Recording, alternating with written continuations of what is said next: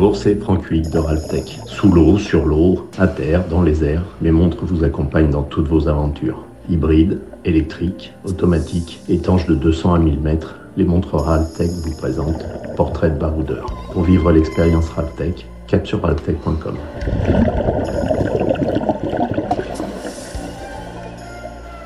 C'est trop cool, c'est génial, hein C'est ça l'esprit nageur au-delà des frontières.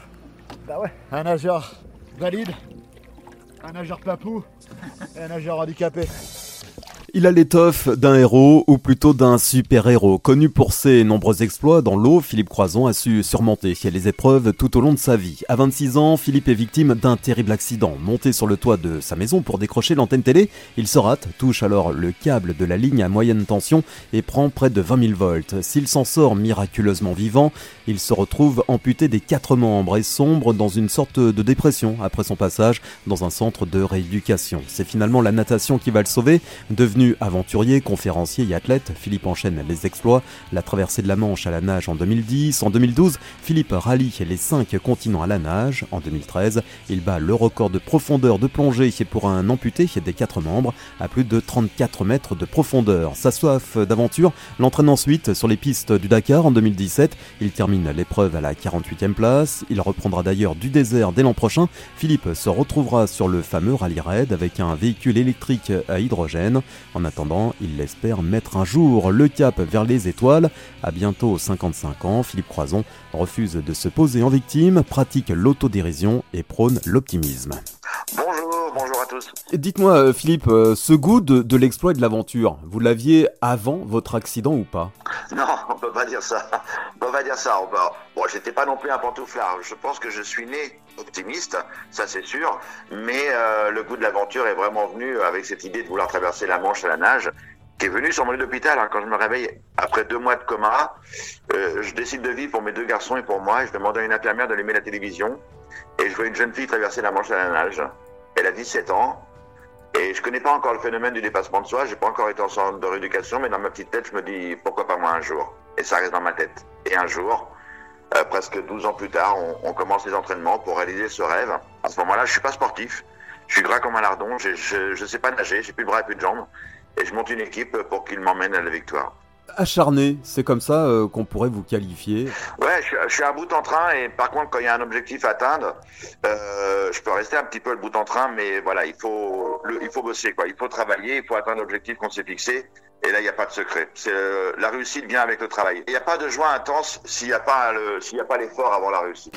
On l'a fait. Elle est pas belle la vie. Ah, c'est merveilleux. Beaucoup de travail, acharné. Comment ça se fait que vous n'avez jamais eu votre bac? Bah, parce que j'ai jamais été bon à l'école. Vous voyez là, par exemple, euh, je me suis mis à l'anglais là il y a quelques temps. Je faisais une heure et demie le matin, une heure et demie l'après-midi pendant quelques mois.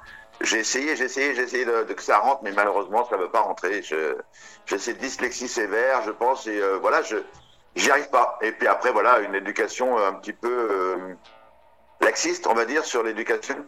Donc sur l'éducation à l'école, et voilà, ce qui fait que bah, je suis encore aujourd'hui un être humain qui a beaucoup beaucoup de difficultés à, la lecture et surtout à l'écriture. Finalement, euh, Philippe, ne pas avoir eu ce, fameux diplôme, ça ne vous a pas empêché de réaliser vos rêves, hein, loin de là? Non, et créer des sociétés, oui, aujourd'hui j'ai créé deux sociétés, je suis en train de réfléchir pour créer une troisième.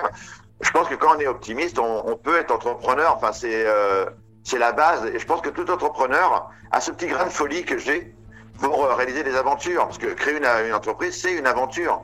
C'est euh, énormément de travail, c'est énormément de sacrifices pour atteindre un objectif que beaucoup de gens ne croient pas réalisable. Et pourtant, nous, on y croit, c'est notre rêve, c'est notre envie. Donc, c'est pas parce qu'on a un bac qu'on est forcément entrepreneur. Donc euh, voilà, j'ai cette âme-là. Ces entreprises, elles relèvent de quel domaine? Alors c'est surtout bah, l'événementiel pour moi, hein, pour les conférences. Et là, je suis en train de créer une, société pour, euh, pour de l'immobilier, des choses comme ça. Donc, euh, donc voilà, ça avance bien. Ça avance bien. J'ai des gens qui travaillent avec moi, c'est super cool. Je m'attendais pas un jour, vous savez, j'étais ouvrier métallurgiste hein, avant l'accident. J'avais, j'avais passé un CAP de charcutier traiteur parce qu'on m'avait forcé à faire ça, que je n'ai pas eu. Donc j'en suis fier parce que j'aimais pas du tout ce métier, même si c'est un beau métier, hein, mais c'est pas ce que j'avais envie de faire. Et aujourd'hui, j'aime, j'aime ce que je fais. Donc quand on aime ce qu'on a envie de réaliser, je pense qu'on peut y arriver. Et la preuve. la Manche, le Dakar, les grandes traversées, euh, ça fait partie de votre vie. Euh, qu'est-ce que vous allez chercher en fait dans ce type d'aventure? Mais juste l'envie, l'envie de travailler avec une équipe et surtout le partage, de partager des moments forts. Vous savez, moi ce que j'aime à chaque fois dans mes aventures, c'est quand on va au bout, tout le monde se regarde. En général, on se met tous à chialer parce qu'on en a bavé pendant deux ans, parce qu'en général, c'est toujours deux ans de préparation. On se regarde, excusez-moi, je vais dire un gros mot, mais on se dit, putain, on l'a fait, quoi. Putain, on l'a fait, on se met à chialer, quoi. Parce que c'était une aventure humaine extraordinaire. Tout le monde retient la cerise sur le gâteau, la traversée de la Manche, ou les cinq continents, ou le Dakar. Mais moi, ce que je retiens, c'est les deux ans de préparation. Euh, désormais, euh, Philippe, vous cherchez à aller encore plus loin. Votre rêve, c'est de devenir euh, spationaute C'est bien ça? Ouais, ouais, c'était, euh, je pense que c'est un rêve de gosse. Beaucoup de gens regardent les étoiles le soir en disant waouh, j'aimerais bien aller là-haut et voir ma petite planète comment elle est belle.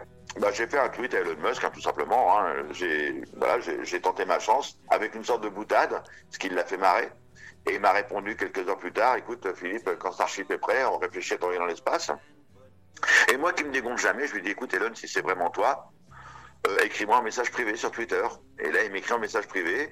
Et j'ai insisté encore un petit peu. Et là, il a éclaté de rire. Il m'a envoyé un smiley mort de rire. Je lui ai dit, bah maintenant, donne-moi ton adresse mail si c'est vraiment toi. et il m'a envoyé son adresse mail. On a échangé. Et, et quelques temps plus tard, il nous a invités avec Susanna à, à Cap Canaveral pour aller euh, voir le décollage de, de Jared Isaacman. On est devenus amis avec Jared. Et euh, on est toujours en échange. Donc, euh, on verra. On Ouais. verra ce que l'avenir nous réserve. Ouais, Jouer les Buzz l'éclair, ça vous branche, hein Ouais, après avoir été électrocuté, ça me rend bien. ouais.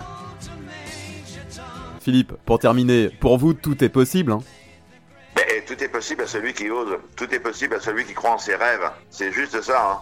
C'est, euh, vous savez, euh, mon mode de fonctionnement aujourd'hui, j'ai d'abord une idée. Ensuite, je prends les infos. Et en troisième position seulement, j'ai peur, mais c'est trop tard. Alors que beaucoup trop de gens dans notre société ont des rêves, des envies, des objectifs. Mais en deuxième position, ils mettent la peur. Avec la fameuse phrase Qu'est-ce que je risque? La peur du changement. Vous savez, euh, on aime bien être dans notre train-train quotidien. Dès qu'il y a un changement, ça y est, c'est panique à bord. Et donc, euh, non, il faut l'apprivoiser, il faut vivre avec et, s'adapter. Je pense que le maître mot de tout ce que je suis en train de vous dire, parce que là, je viens de sortir mon nouveau livre qui s'appelle Tout est possible, point d'interrogation à vous de jouer, aux éditions Artaud. À l'intérieur, j'explique que c'est juste vous l'impossible. C'est personne d'autre. C'est vos freins, c'est votre éducation. Et ça, on, arrive, on peut arriver à le faire sauter. Et donc, j'offre mes 13 clés en 13 chapitres de comment on peut réaliser ses aventures et ses rêves. un, un véritable concentré d'optimisme. Exactement, bravo. C'est exactement ça. Merci en tous les cas, euh, Philippe. Bonne continuation, et puis euh, on va voir un petit peu ce que va donner ce, ce prochain Dakar, en tous les cas, si vous êtes euh, sur la ligne de départ. Et, et merci à vous pour ce moment de partage. À bientôt. Merci.